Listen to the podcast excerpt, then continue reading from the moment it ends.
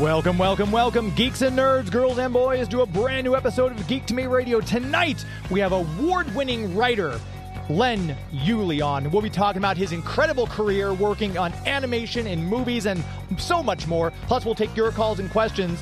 Text us at 84126. All that and more. Stand by.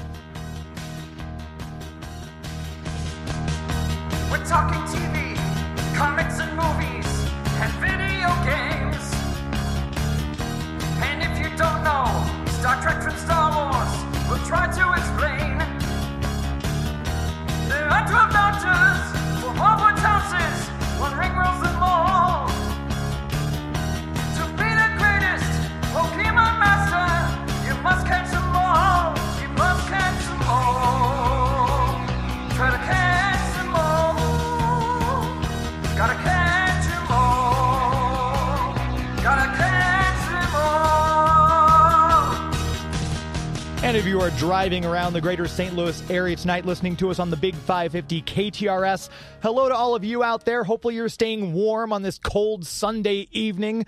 Uh, for those of you who might be watching us on YouTube and on Facebook, hello to all of you, and thank you for joining us in the live stream. We do appreciate you watching us. And as always, if you're hearing us after the fact in the podcast form on whatever platform you do get your podcast from, we appreciate you finding us there. We're approaching our 400th show of Geek Me Radio, and I've got a big announcement coming for the 400th. So stay tuned. I'm going to kind of keep feeding you little bits of info each show building up to it. This tonight is our 394th episode. We've been doing this since August of 2016. Sitting right across the board from me is Joey V, my executive producer, who always makes the video work because you know, we don't have video if we don't have Joey V, and he always makes the show sound as good as it does too. Uh, wouldn't still be doing this show now, however many years, eight years later, without Joey V sitting right across from me. Uh, tonight we've got a great guest.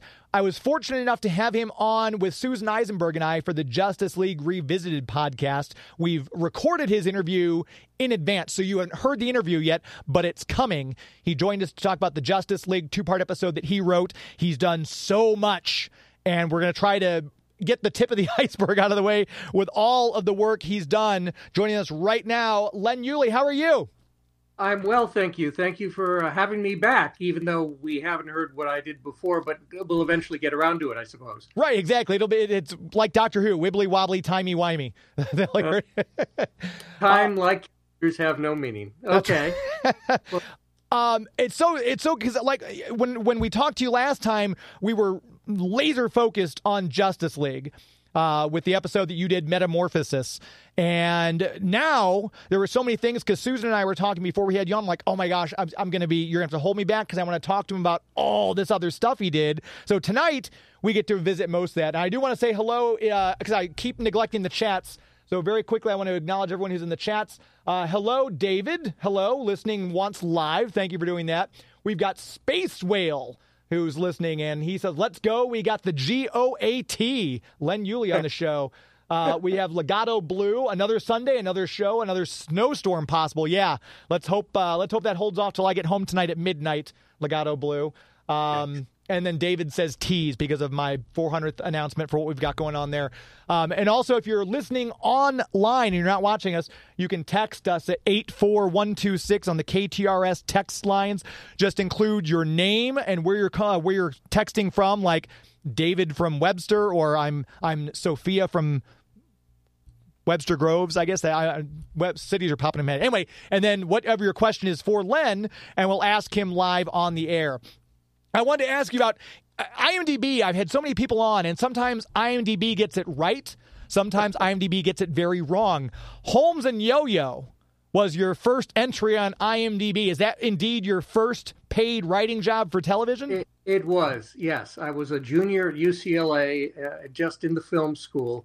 And by a weird series of happy accidents, I got to um, write my first episode of television for a sitcom that was on ABC for all of 13 weeks called Yo Yo. Uh, two cops, one of whom was a robot. Uh, and uh, but it was wonderful for me because I was working for the guys who had done Get Smart, which was one of the big deal series in my formative years. So uh, you know, I got to work for Comedy Gods by my lights, and of course, I you know I was 20, turning 21. I had no idea what I was doing, but I did get my first credit. It's a very strange thing. Basically, uh, I've told this story elsewhere, but I'll, I'll try to get through it as quickly as possible. Um, like I say, student taking the bus to UCLA every day. I was a commuter. And I see the show gets picked up, and I say, oh, well, that looks like it's right up my alley. So I, and you could never do this today, I said, I called the production company and I said, could I read a copy of the pilot script? And, and the woman there said, sure. So I picked up a copy of the pilot. I read the script, loved it, said, ah, I can do this. So I wrote a story, not even a full script, mind you, just a story outline. And I sat on it because who's going to really hire a, you know, a college kid? So I'm still I'm living at home, mind you. My mom says, "I tell you what, I'll mail it in for you." She does.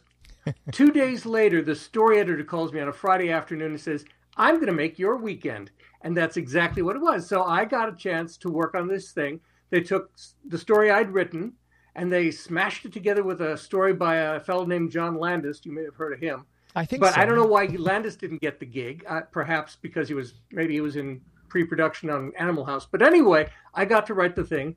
Didn't do a good job, but it was my first credit, a shared credit, and so I said off to the races. And the following year, uh, my senior year, I had a TV series format, not even a full series Bible option about the first black president of the United States. Like that could happen, but that was 1977, so I was a little ahead of my time. Anyway, Right. so I'm graduating college. I'm saying, oh boy, rocket to the moon. This is going to be easy. I'm going to have a writing career. And then three years of complete radio silence. Nothing happened. Writing specs, making calls, and uh, you know. It, it- so uh, anybody that says, oh, you know, I, I want to be an overnight success. I was an overnight success, but it took 10 years to get around earning a living. So, uh, you know, lots of first breaks and, and uh, interesting side uh, tracks and all that sort of thing. So anyway, so yes, Holmes and Yo was my first gig. I should have just answered with that and said, let's go on, but I didn't. Anyway, uh, and we've got uh, Steve Murphy in the chat says we we are sounding and looking good on YouTube tonight. So thank you, Steve, for watching online on YouTube. Um, it, the the premise of it when I read Holmes and Yo-Yo reminded me because Joey on Friends gets that role in that pilot called Mac and Cheese about the buddy cop and the one's a robot, and I'm kind of like, oh, I wonder if they was a little homage to Holmes and Yo-Yo. uh, it, it could well have been, you know, the the uh, that came later, obviously, and uh, it's uh, an easy target because you know there were a couple actually uh, uh, series of the, with that same premise, but um, anyway, that was the one that I got to work on, you know, short version. And then, because there's always a story behind it, IMDb tells what your work is. But like you said, there's a long path to get through to where you got. But it looks like after that, it was animation. You were in the Disney Afternoon, which was a big part of my childhood. I, I I'll tell you what happened. Um, so I had my first uh, assignments in live action. That's what I wanted to be. I wanted to be a sitcom writer, and I bumped around. and I got more first breaks, and you know uh, that was great. Ended up writing industrials and corporate shows at one point. And uh, you know, like the wonder and the glory of Nissan cars or Mitsubishi TVs when Mitsubishi was making TVs. so I got to do that in one of the little mom and pop companies that I worked with. The the pop of the mom and pop company was Michael Rye, and Michael was the voice of Duke Igthorn on the Gummy Bears. Not like literally, this is like ten years after I'd started writing. So Michael introduced me to the story editor on the Gummy Bears named Jymn Magon, and I got to do a freelance episode on the Gummy Bears and a freelance episode on Ducktales. Hmm.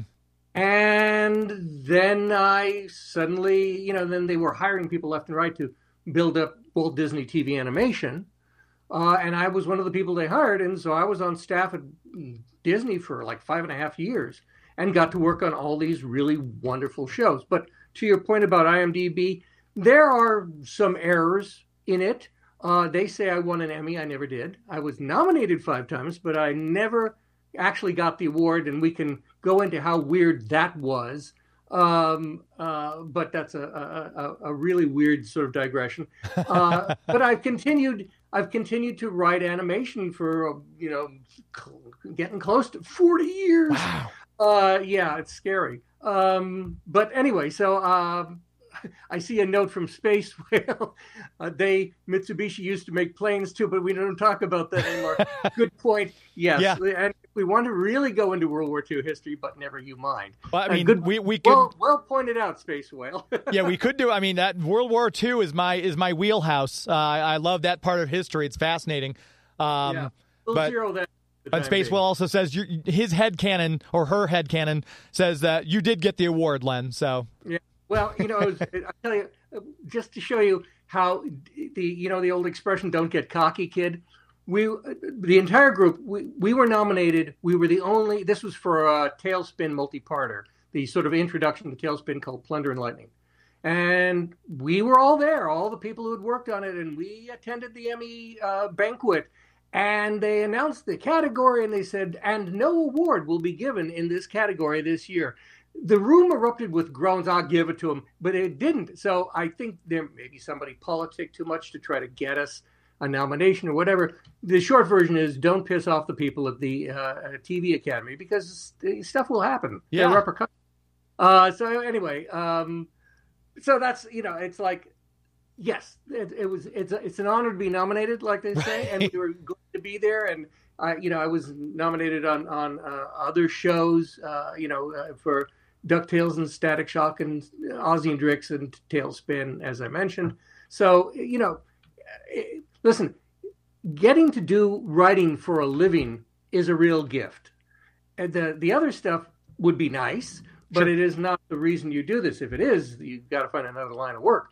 Um, but you know, I, I've been very lucky. I, I, I, I was nominated for a Writers Guild Award for a Ben 10 I wrote, uh, and uh, I did get a, a, something called the Animation Writing Award. You see it over my shoulder here, yeah, uh, which was kind of a career acknowledgement thing. Uh, and so, anyway, it all worked out. You know, I've been very, very fortunate. I've been able to work with a lot of really wonderful, talented, nice people. So, you know, on balance, it's it's it's been a good living. with the Disney animation, uh, with that Disney afternoon, like I said, that was such a huge block because you got basically a two-hour segment of just Disney because you got a half-hour show for of four shows, and they kind of would switch them out in the rotation. And you wrote for six of them. You got the Adventures of Gummy Bears, Ducktales, Chip and Dale, TaleSpin, and Darkwing Duck. Which Darkwing Duck is my favorite of all those. It's one of my favorite Wo- Disney characters. Absolutely Wonderful. brilliant. Yeah, it really and and you see behind me also again over my shoulder, you see uh, Megavolt. I created, created that character for Darkwing Duck. It's I, I tell you, all of those shows. If you look back at them, they were for the most part really well produced. They spent money on these Yeah. episodes, and it, they they hold up extremely well. And you had a lot, you know. Besides me, there were a ton of really great writers. I mean, at one point when that thing was running 65 episode series orders, we were all employed for multiple co- year contracts, and you had four or five floors of artists and writers working on these things. It was unbelievable. There's nothing like it today. Nothing like it at all. So we uh, got in on the ground floor kind of at the right time. Yeah. Dumb luck. Yeah. Yeah, Anyways.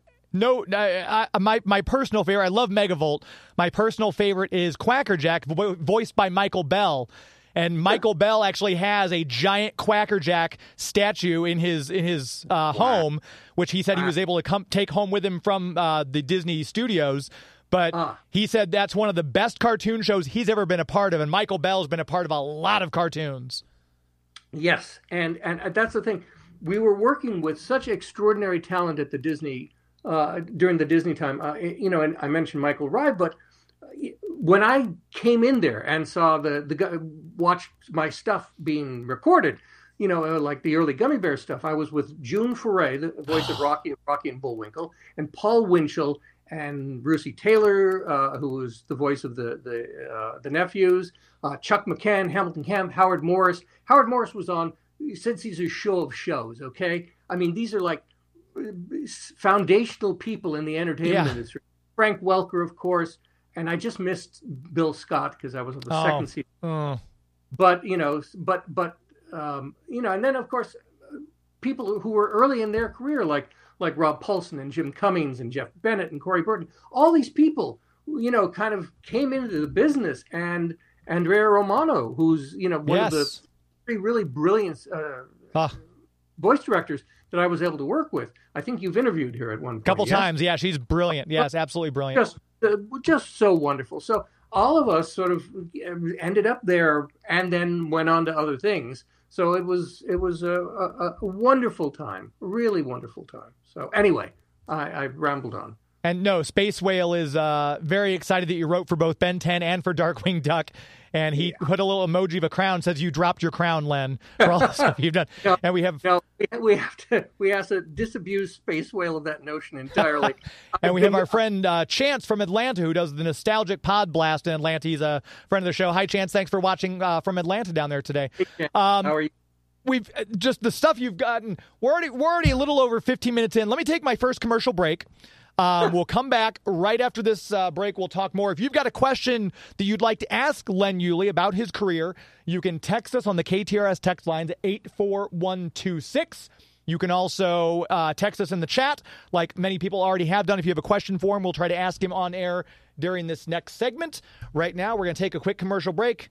You're listening to Geek to Me Radio on the Big 550 KTRS. Please stand by.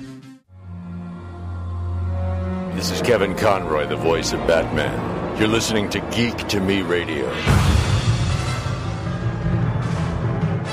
We are back.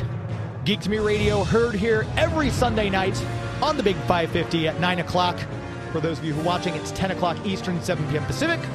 And I want to make sure we tell you about our premier sponsor, without whom this show would not be possible for these past eight years, uh, which is hard to believe. I keep having to say that, and I think about it. I'm like, that can't be right. But we've been doing it that long. Um, City of St. Charles, the Greater St. Charles Convention and Visitors Bureau. They've been with me since the very beginning. They were my very first sponsor to come on, and I'm so fortunate that they've stayed with me. They've supported the show the entire time. If you go to their website, discoverstcharles.com, that's discoverstcharles.com. They've got, uh, they just finished their Christmas festival. It's the longest running and largest Christmas festival in the country along these cobblestone streets with the old buildings dating back sometimes to the late 1700s, a lot of 1800 buildings in there. It's just this perfect atmosphere for Christmas, especially when it snows and you can go out there and you can ask for what you want from La Befana from Italy or Père Noël from France, or we have a Father Christmas from England, and of course, traditional Santa Claus. And then you can also, for those of you who like your Christmas a little on the wild side, you can go down on Friday nights and get your picture taken with Krampus and the Kallikantzaroi and the Mari Lwyd. And if you like that aspect of Christmas as well, something for everybody, but it's this gorgeous festival. Next year will be the 50th anniversary of Christmas traditions, uh, which is mind boggling. So if you get a chance, maybe now is when you're kind of starting to plan, well, what, what do we want to do for 2024?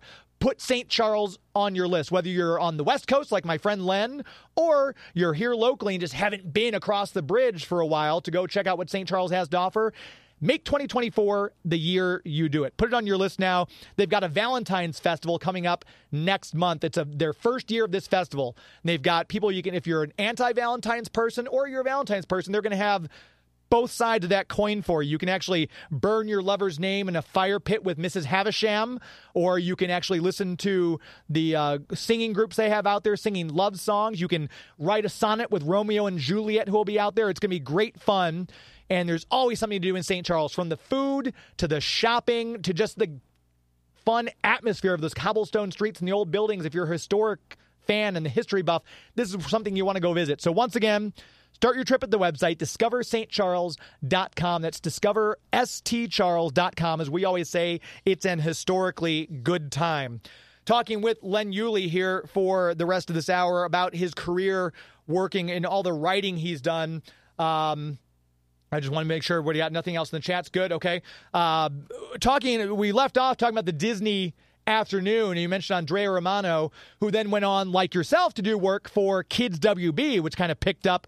I guess they saw the success that Disney was having with kids animation, like blocks of time, and it kind of Fox Kids and the WB kind of came on. Uh, hey, we need we need to imitate this, or at least kind of compete.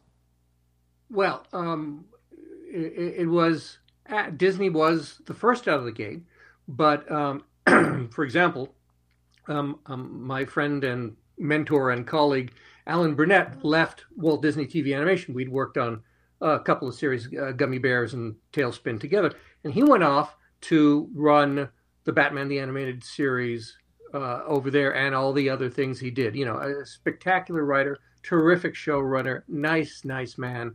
Uh, and so he was over there, and they were doing that. And then another friend of mine that I, here's the thing: it, you'd never know who you're going to work for again. So always, you know, be nice, Right. uh, because another friend of mine, uh, Eric Lewald, he and his wife Julia, Yes. who had met, married at uh, uh, Disney TV Animation, Eric went off to run X Men the Animated Series. Yeah. And so, you know, you and that was the beginning of the Fox Kids thing.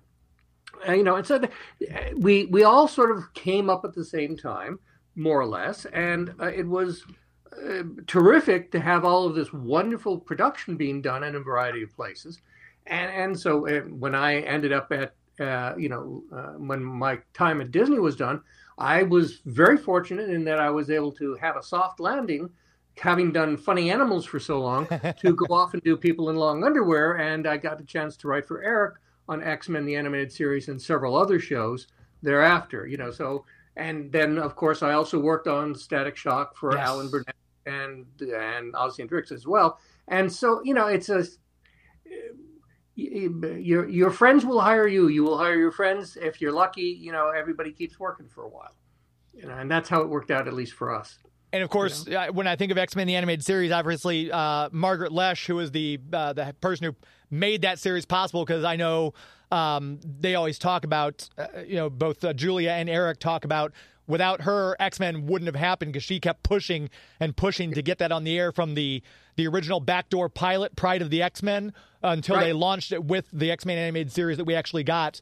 And comes back around. Michael Bell voiced Cyclops in Pride of the X Men, so the guy's everywhere. seems to be a recurring theme on this show. Uh, you know, the, the the fact is that that yeah, the, um, Margaret was one of the heroes of TV animation. You know, having worked in it for a number of years herself, but she actually put her job on the line. I'm sure you heard that when if you interviewed Eric and Julia. She put her job on the line, and it was like, okay, if this is success, great, but if it isn't, uh, you're out. So she really was instrumental, along with a lot of other very, very Yeah. talented, uh, hardworking people, to get X Men on the air. And I listen, I, I can't take a whole lot of credit for. it. I wrote three episodes of the series, but they were uh, episodes that people, you know, when I go to conventions and things like that, people remember fondly. I did Cold Comfort, which was the first Bobby Drake Iceman episodes, and two episodes with Nightcrawler yes. first of those two, uh, Nightcrawler, funny enough, um, people remember fondly and and come up and say uh, it, it was one of their favorite uh, episodes of the series. And so, you know, I, again, wonderful opportunity to work on something like that because Eric Lewald, who was terrific about casting writers, you know, to their strengths, he put that one in front of me, and I said, "Yes, please, may I have another?" So it was like, you know, I, I I got really lucky time and time and time again working for terrific, smart showrunners, talented people who you know were able to you know turn out some really remarkable series over the years. So uh, you know, I, I I got along to run run along for the ride, you know, uh, for a lot of these things. So uh, I'm very fortunate. I have something that is very much harder to do now. I've had a career that has been mostly freelance. hmm Uh, you know, I've been on staff at Disney and Warner Brothers and other places, but most of my work has been piecework, going from show to show to show. With any luck, people hire you for multiple episodes. That's that much harder to do now, but uh, you know, I can't get. yeah, We don't want to spend the rest of the hour bemoaning the current state of the animation business, but in in in the time I was coming up, I was really lucky to you know crank through and make a living as a, as a freelance writer. Yeah. It's not an easy thing to do. Impossible to do in live action, unfortunately. So, in a strange way, that fork in the road that I took of going into animation saved me Hmm. from, you know, uh, even if I'd been a middling sitcom writer, uh, I would have aged out a long time before I did in animation, Hmm. you know That's interesting. uh, you know it's it's a it's a very different business even though they are it's all television you know Right. but it's a way of doing things it's a completely made staff run business in television live action television, and they did have periods where we would have large staffs in animation, um, but mostly it's been freelance for a lot of people for a long time now. So it's it's a tough road to hoe. But uh, you know we're we're lucky that we get to do something like this because uh, frankly I have no other skills. You know? You and me both. This is if it if it wasn't for talking, I don't know what I would be doing. Um, we, we do have another question from our friend Space Whale. He wants to know: Did you ever encounter writer's block during your time working as a writer on any of these shows, and what do you do to combat writer's block? Well, you know, the the mixed bag here.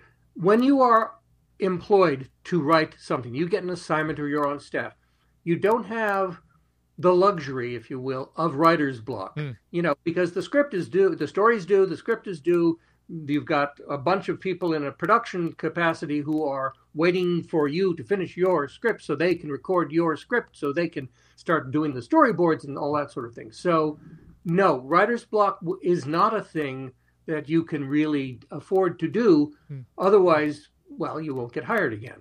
Um, you know, writing something on spec of my own, that's more of a challenge, I will admit. But, you know, I've been able to overcome that for the most part.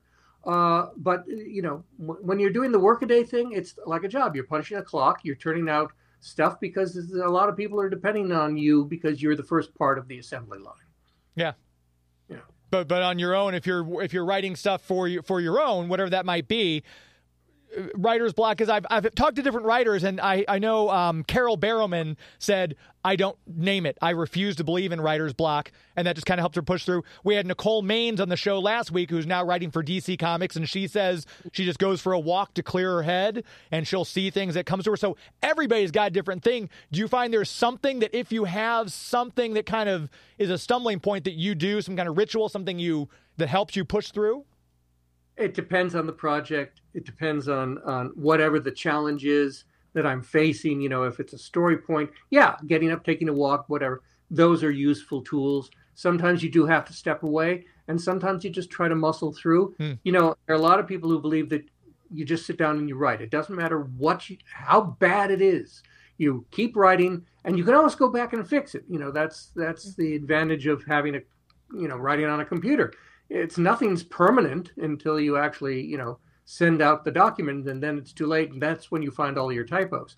But you know, uh, it- it- writer's block is something that that you well I, I the idea of naming it is a bad idea i i can be unhappy with something i've written and then you can say okay i'll put it that aside and i'll go on to something else it's um it's not a process that that look if it were easy more people would be doing it Sure. right Sure. you know but uh, it's it's it can have its um, its compensations and i don't mean just financially certainly not in animation but it you know you you you the, the, the pleasure of having something completed is great if you're really really really lucky you get to see it made and that's oh my god what a gift i mean one of the things that was so wonderful about being on staff or being uh, you know, a freelancer for a show where you know the people are amenable to it to go to a recording session in animation is the closest thing that we get to opening night because you get to hear your words being spoken by extraordinarily funny, talented people, directed by people like Andrea Romano or Ginny McSwain or Sue Blu, and these people make it so much better than you could have imagined. So I'm I'm very lucky that I've you know been able to do this for a while. Uh, it's um, it's a real gift. You know, otherwise I'd still be in the drugstore, you know, handing out Metamucil, you know, which was my job in high school and into college until I got that first assignment. I'm not disparaging people who work Right. in drugstore, Right. you know, but I looked really good in a blue jacket with a name tag. See, I was I was Walgreens when I was I was stocking shelves like in I think my freshman year of high school, first job. So that we had that drugstore background. Maybe that's why we get on so well. Who knows? exactly. Um, I want to ask you about because you mentioned X Men the animated series, which obviously game changer for Marvel going forward and for for animation really because it told these stories in kind of a a more adult way, much like you know Batman did in that right in the 1992 area time period when they first came on the scene. Uh, you did write Nightcrawler, which well, you know they I feel like they took they took aspects of what they did in the animated series for the movie because X2 you go, you have Nightcrawler. He's that religious kind of figure and everything like that. When you're going through and watching media, uh, this will be a let me try to this will be a multi-point question. Were with all the comic books you've done, I mean, you've done Iron Man, you've done X Men, X Men Evolution, you've done, you know, we talked about Justice League. Were you a comic book fan growing up? And secondly, w- if you're coming in on a series like X Men, did they give you this is the specs or kind of where we want for this particular story, or did you have to do some homework and watch the previous episodes? Well, um, it's a little bit of both. Uh, yes, I was a comic book fan growing up. Uh, I uh, stopped reading rather late at I think it was eleven. Um, but uh, you know, and that's when I stopped drawing because I didn't have anything to draw except you know there were no more people in long underwear and capes in my. so, uh, but but I was a comic fan, but mostly a DC fan. Okay. Deep Dark Secret. Ended up doing more Marvel shows than DC stuff, though I did have a nice run at Warner Brothers with Static and stuff like that, and and then subsequently on the Ben 10 series, which was basically Dial H for Hero, if you don't mind the deep dive into Yeah, the, yeah, yeah. yeah, but um, but different, but different. Uh, and uh, so I got a chance to work in something that I was familiar with. It, you know, like I said, I wanted to be a sitcom writer, but this other language of superhero adventures, almost second nature. I, I kind of got it very quickly. As for uh, research, uh, there was, you know, again, this is before the internet Right.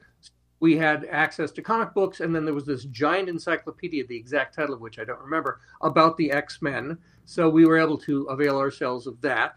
Um, we were, you know, uh, we could pitch stories. There were story meetings.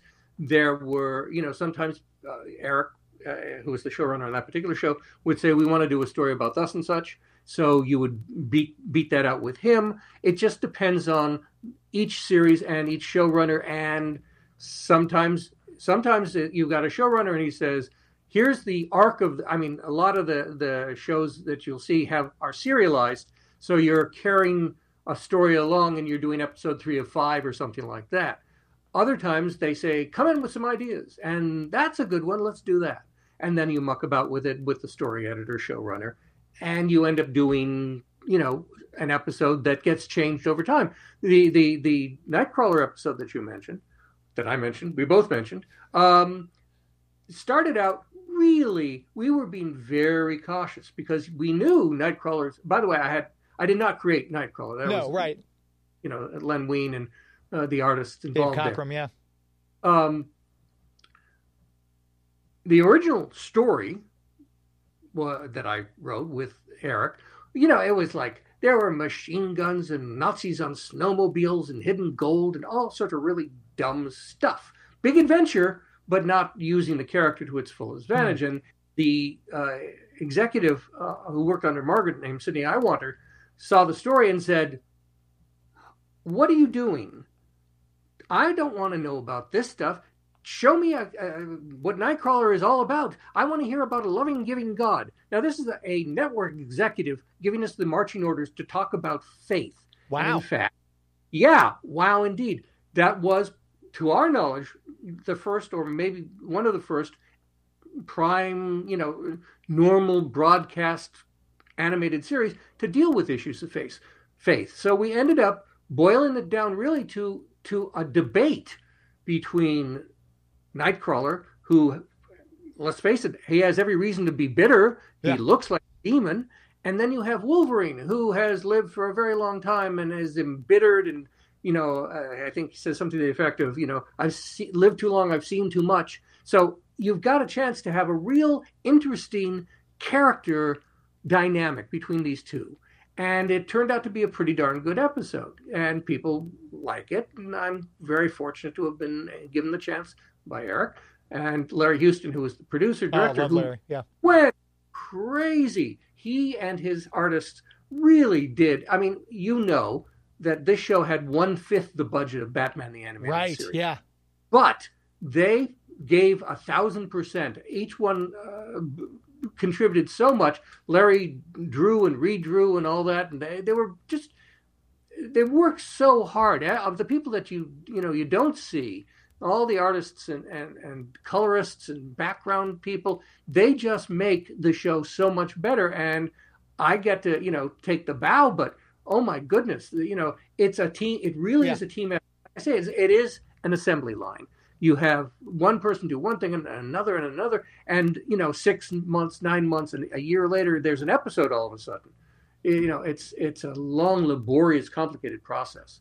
So Yeah, we've Anyway. had uh, we had Larry Houston on the show a couple of years back, and I finally Yeah. got to meet him in, uh, in Pasadena last year. But just Hmm. the stuff that he's done, my goodness, going all the way back to you know Spider-Man and his amazing friends. I mean, it's, what an incredible career Larry's had too, and I, I love that's why I love talking to people like Larry and like you who have this just wealth of knowledge and experience in all these things that were so formative for me growing up. I mean, I I, I love this stuff. Yeah, I agree. We we we got a bunch of us got like really truly dream jobs. You know, it's it's something. Hang on, I just see Dan Riba Yes, just Dan Riba's joined the chat. one of the best animation directors in the business, working with Dan on some of the uh, well, several series, but particularly on the uh, um, Ben 10 stuff was terrific because he does action brilliantly, he does comedy brilliantly. I mean, Dan is is top notch. So, hi Dan. and quite an artist himself too. He does uh, he does some great art. Oh, And, he's uh, terrific. I Yeah. should mention too that uh, for those of you listening, Dan Riba will be appearing at Planet Comic Con, I believe, uh, March 8th through the 10th. So if you're in the Kansas City area, uh, you might want to head over, and I think he's going to be there with Alan Burnett as well. Oh, uh, they'll be doing right. some signings at Planet Comic Con, so that's uh, very exciting. If you have never met Dan Riba before, now's your chance. For those of you who are fans of the animation. Um, and uh, we we had another question from Space Whale. He wanted to know: Did you have a dream project, something where you you never thought like, oh, that'd be neat. I'd like to write for that because you did a lot of animation for a lot of things, and it seems like your career kept building going forward. Like you kept you worked on X Men animated series, X Men Evolution came on. You got to write for that. You got to write for Gargoyles, uh, before Greg Weisman's uh, uh, brainchild. and Everything, just all the stuff you've gotten written for. Did you did you have one that you ch- kind of checked a bucket list project for you? No, you know, I, I I got to write on a lot of wonderful shows, but in animation, it was just a series of happy accidents. To be honest, there wasn't anything. I would have loved to write for Animaniacs. I would have loved to write for Batman the animated series, but I was, you know, on the early days, I was still at Disney, Mhm. and then subsequently. You know, I, I came in a little late at Warner Brothers, but I was very fortunate to be able to work on Static Shock, which was run by Alan Burnett uh, and uh, others. And it was just like, oh my gosh. Here's the thing I've been able to work for some people who are, you know, we all do these things, you know, some shows are designed to be fun romps action adventure or comedy adventure. You know, um, everybody after the treasure was kind of the way a lot of the Disney shows went. Uh, you know, but you also get a chance if you have a showrunner who's willing to sort of go to bat for you and expand the parameters of what one of these shows can be, like Alan did, like the brilliant Dwayne McDuffie did. Oh yeah, my gosh. Like I mean, Eric Lewald, for God's sakes, that was they were writing an adult show in animation. You know, that was that was a, a great drama or melodrama, depending on your perspective. And Eric was able to do all of that for whatever it was, seventy some episodes. Um, Alan did that on Static Shock. We we did. I mean, Alan and Dwayne co-wrote an episode of Static, which was it won a Humanitas Award. It was about gun violence at a school. I wrote one that was about um, uh, the mental mental illness and the homeless in a cartoon Yeah. show. Yeah. Now, again, here's the thing: most people who go into writing of any sort, they do it because they want to express something about the human condition.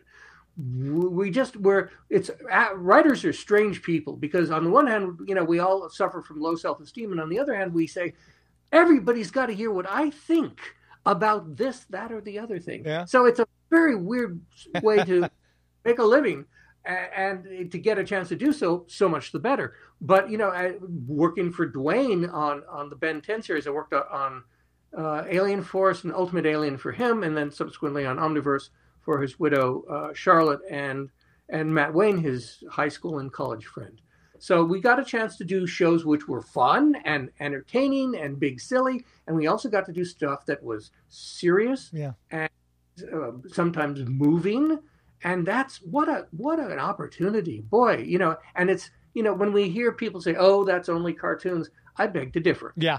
No, I. We we are given the chance once in a while to do something that moves people, touches people. And when we go to these conventions and we do these panels, you know, I've done some of them, not so much like what Alan or Eric and Julia do, but you know, I've been able to attend some of them. And people really remember the shows fondly and remember them better than we do, frankly. uh, but but it's it's it's touching. You know, we we all say, oh, that's how we made a living, but it's it matters more than that, and that is humbling and wonderful to hear Sure. because these are the people who grew up on this, and now they're sharing it with their children. And it's like, wow, that's wonderful. Residuals would be nice too, as we discussed on your other podcast, but we won't go into that. Anyway, That's another story.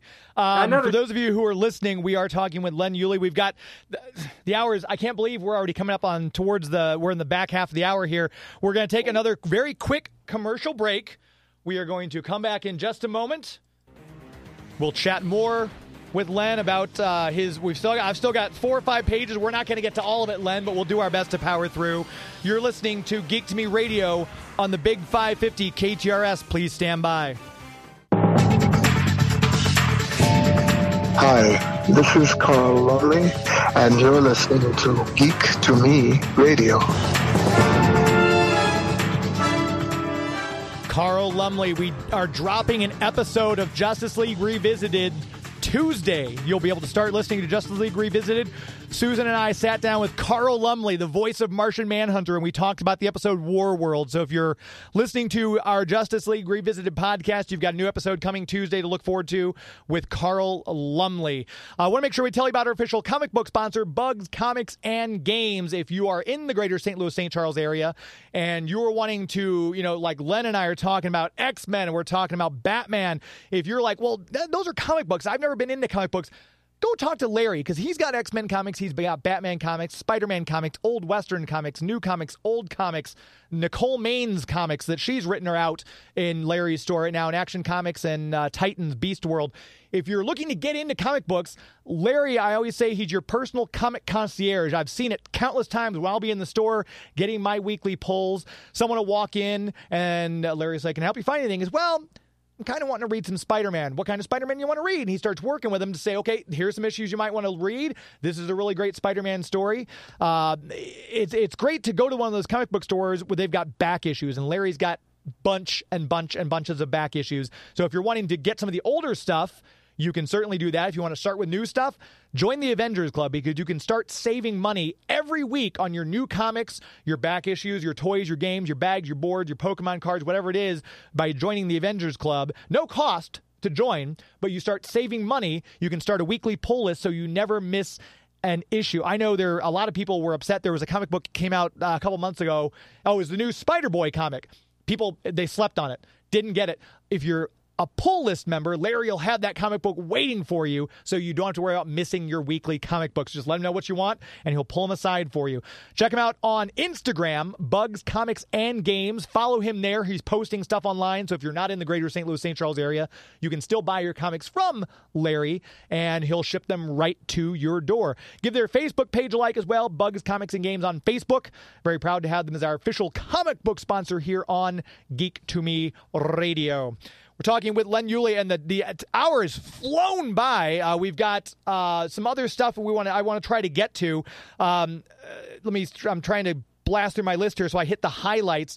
Um, because we mentioned Planet Comic Con, Dermot Mulroney will also be at Planet Comic Con, and you wrote his episode of The Batman, which is another one I feel kind of fell through the cracks because you got Batman the animated series, you've got Brave and the Bold, and there was the Batman in between, which I loved. It was that Jackie Chan style of animation, and you got to write the episode Ring Toss where Penguin ends up getting Green, Green Lantern's ring, and it's hilarity ensues. Uh, how was it writing for that? Because you just got to come into the one episode, but you've got Dermot Mulroney voicing Green Lantern. Talk a little bit about that one, if you could.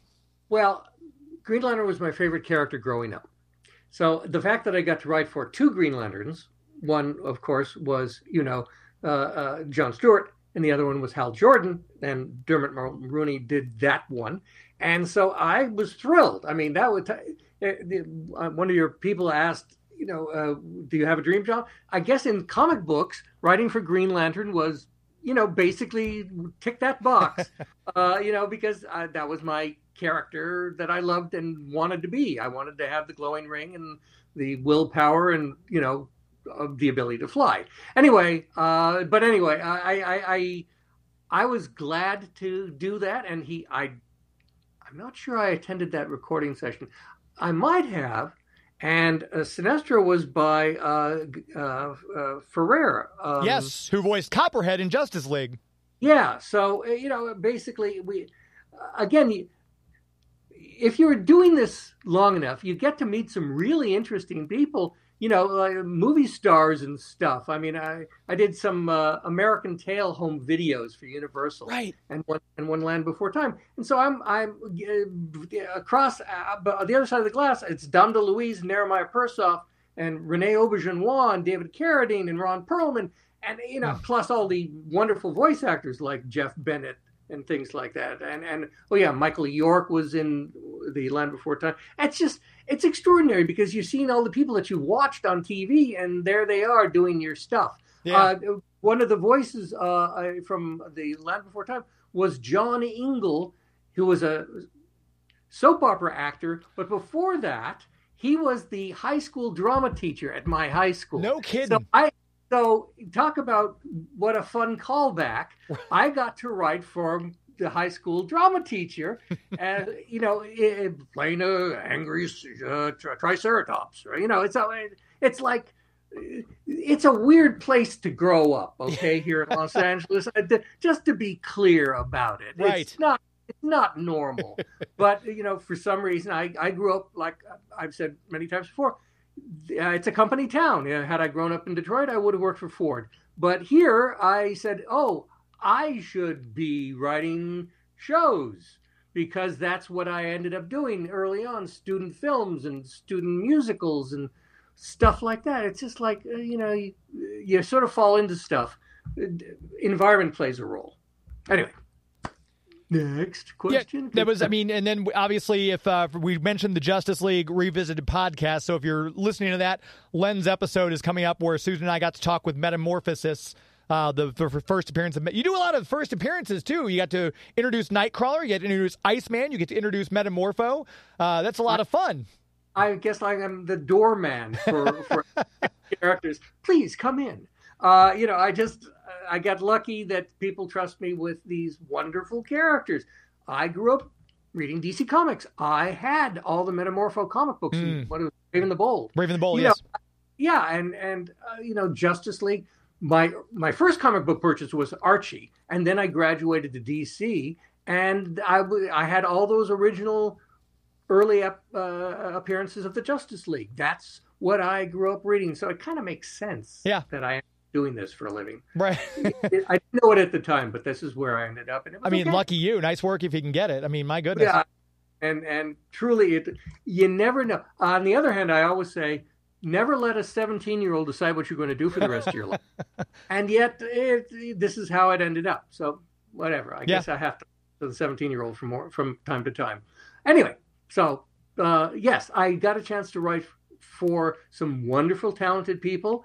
Uh, you know. Uh, you know, I I heard you you had uh, Maurice LaMarche uh, uh, on um, and Rob Paulsen do one of your intros. Yeah. And you know, they these are guys. They walk into the room and you're immediately laughing. Yes. They just they're just so brilliantly kind and funny, and it's what a gift. Oh my gosh! Uh, again, uh, uh, I'm I'm counting my blessings. Really. Yeah, no, there's, know? I mean, just the, the amount of talent that's, uh, when you look at these animated projects, like I said, I think the 1990s really changed the game because you had people suddenly, and Andrea Romano is kind of like the key to that too, because she would people would want to work with her. So she's on Justice League Unlimited. She's bringing in Nathan Fillion and, and people like that to work on the show. It's and they wanted to do it. They wanted to do animation. It kind of raised the game. So all the stuff that you were in on the ground floor of kind of laid the pavement for that. So much stuff. We, we didn't get to talk about RoboCop, and I'm sorry because Joey and I were talking about RoboCop before the show started. You did all all every episode for that, I believe.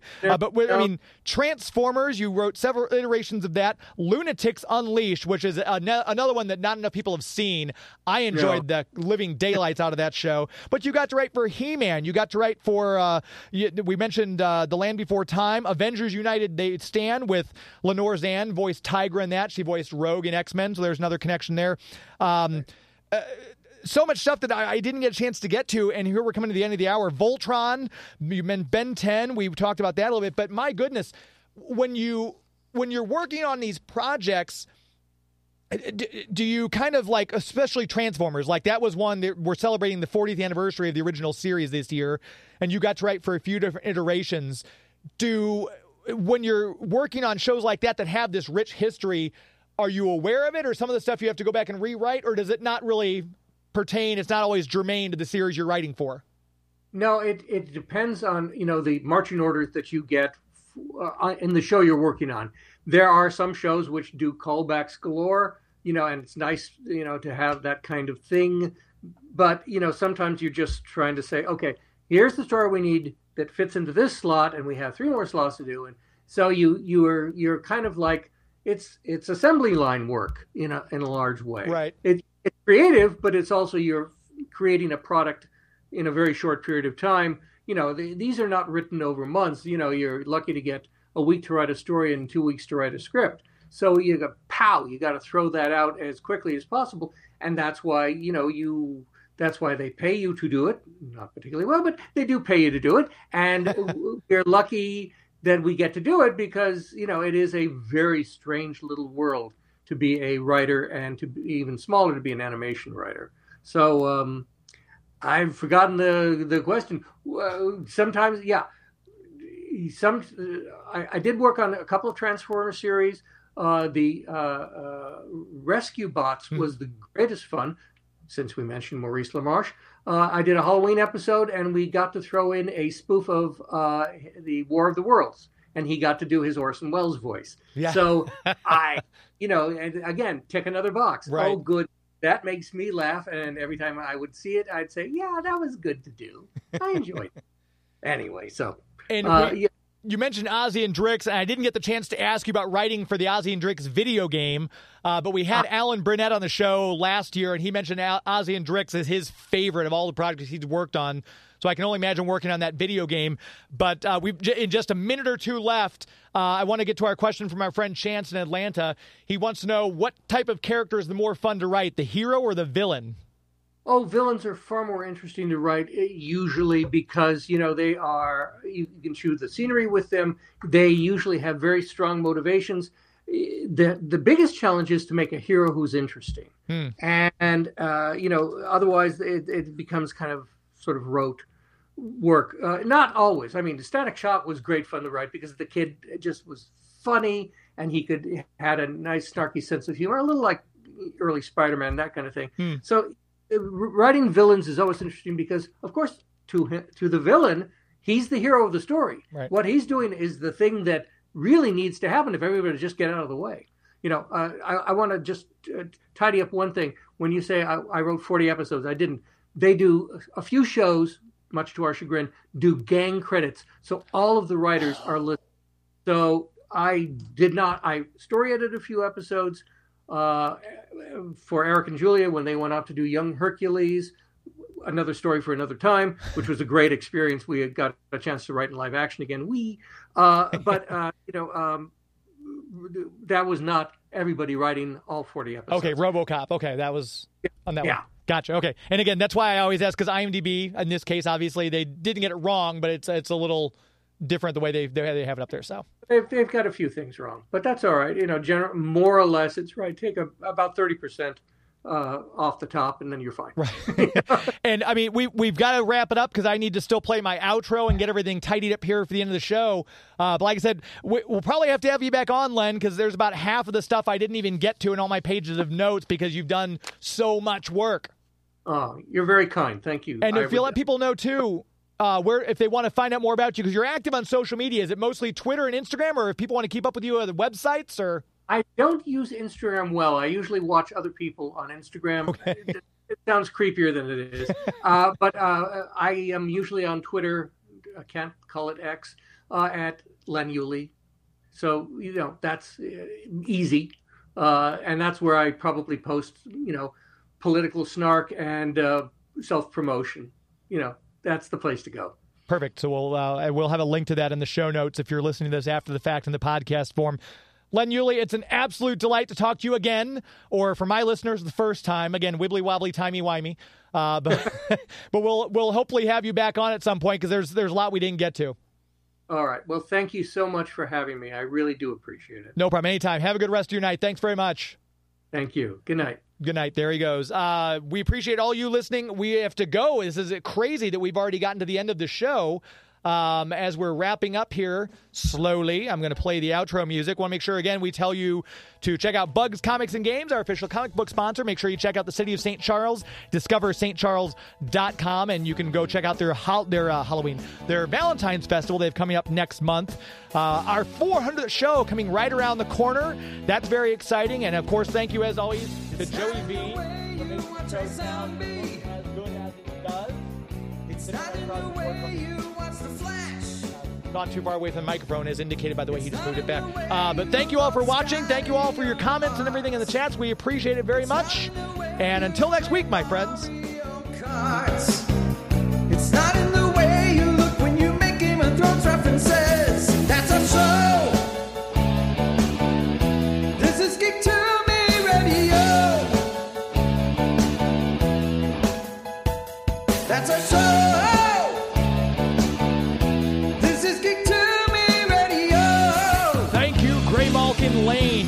Night.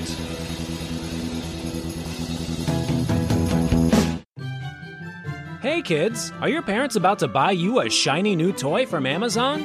Hi, I'm Chucky. Wanna play? Well, don't be selfish. Share some of that money with us. Before going on Amazon, make sure to type in bit.ly slash geek to me in the web browser. It will look just like Amazon.com, except it'll say referral geek to me radio up top. And then when you check out, a tiny percentage will go to support the show without costing you one cent more. So before your parents get you that gizmo, gadget, or widget, make sure they type in bit.ly slash geek to me in the web browser. Bit.ly slash geek to me. Bit.ly slash geek to me.